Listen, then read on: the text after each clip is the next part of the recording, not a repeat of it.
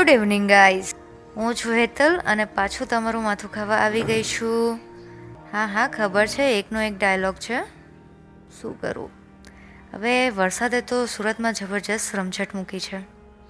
બે દિવસ સતત વરસાદ વરસાદ વરસાદ. હવે આ વરસાદના સમયમાં મને એક મારો એક્સપિરિયન્સ યાદ આવ્યો, જે મારે તમારી સાથે શેર કરવો છે. થોડા મહિનાઓ પહેલાં મેં એક ઇવેન્ટ અટેન્ડ કરી હતી જે કેન્સર રિલેટેડની હતી. યસ કેન્સર રિલેટેડની હવે તમે આંતરડાના કેન્સર વિશે સાંભળ્યું છે. જે લોકોને આંતરડાનો કેન્સર હોય ને, એ લોકોને ઓલમોસ્ટ એટલે કે સમજી લો મોસ્ટલી ઓસ્ટમી બેગ લાગતી હોય છે.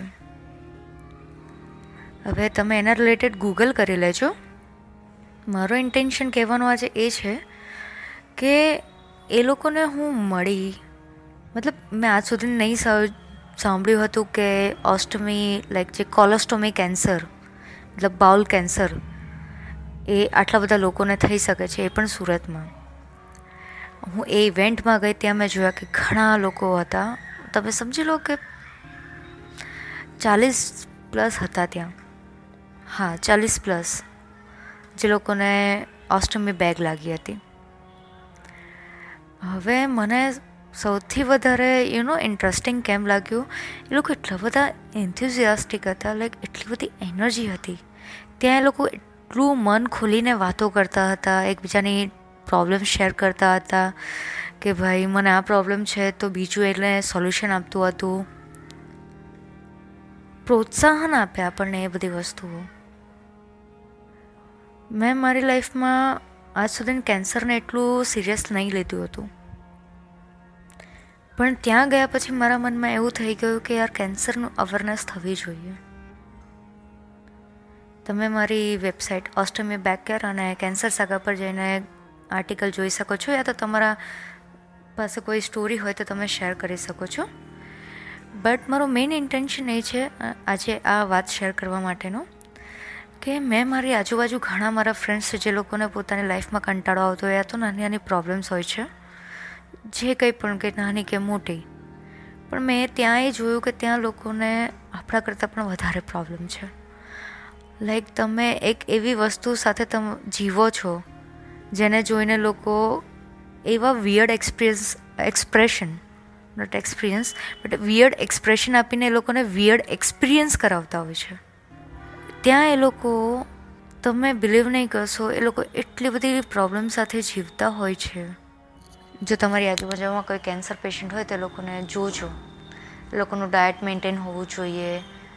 જે ડૉક્ટરે ટ્રીટમેન્ટ કીધી હોય કેમોથેરાપી યા રેડિયેશન યા ઇમ્યુનોલોજી ટ્રીટમેન્ટ જે પણ મેડિકેશન ટ્રીટમેન્ટ આપી હોય, એ લોકો ફોલો કરતા હોય છે. એ લોકોની એનર્જી એટલી બધી ઇન્ટરનલી ડાઉન થઈ જતી હોય છે. એ આપણે જેમ પીઝા બર્ગર ના ખાઈ શકે. ખાઈ શકે બટ એની સામે એ લોકો એટલું જ ડાયટ પણ ફોલો કરવું પડતું હોય છે. ને આપણે મસ્ત મજાની લાઈફ છે યાર. આપણને દરરોજ ઉઠીને કોઈ એવું ટેન્શન નથી હોતું. આપણી પાસે બધા જ ઓર્ગન હજુ જીવતા છે.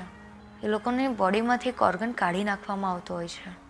Not in all cancer cases but most of the cancer cases અમુક જે કેન્સર છે, જેમાં બ્લડ કેન્સર છે, તો એમાં કંઈ ઓર્ગન કાઢવાનો આવતો નથી.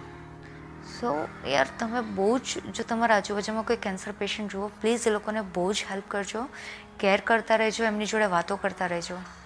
આ ટાઈમે એમની જોડે વાતો કરશો ને, એમનો હાલચાલ પૂછશો ને, એમ નહીં પૂછતા શું થયું, કેવી રીતે થયું. તમને સારું છે ને? કશે જવું હોય તો કહેજો.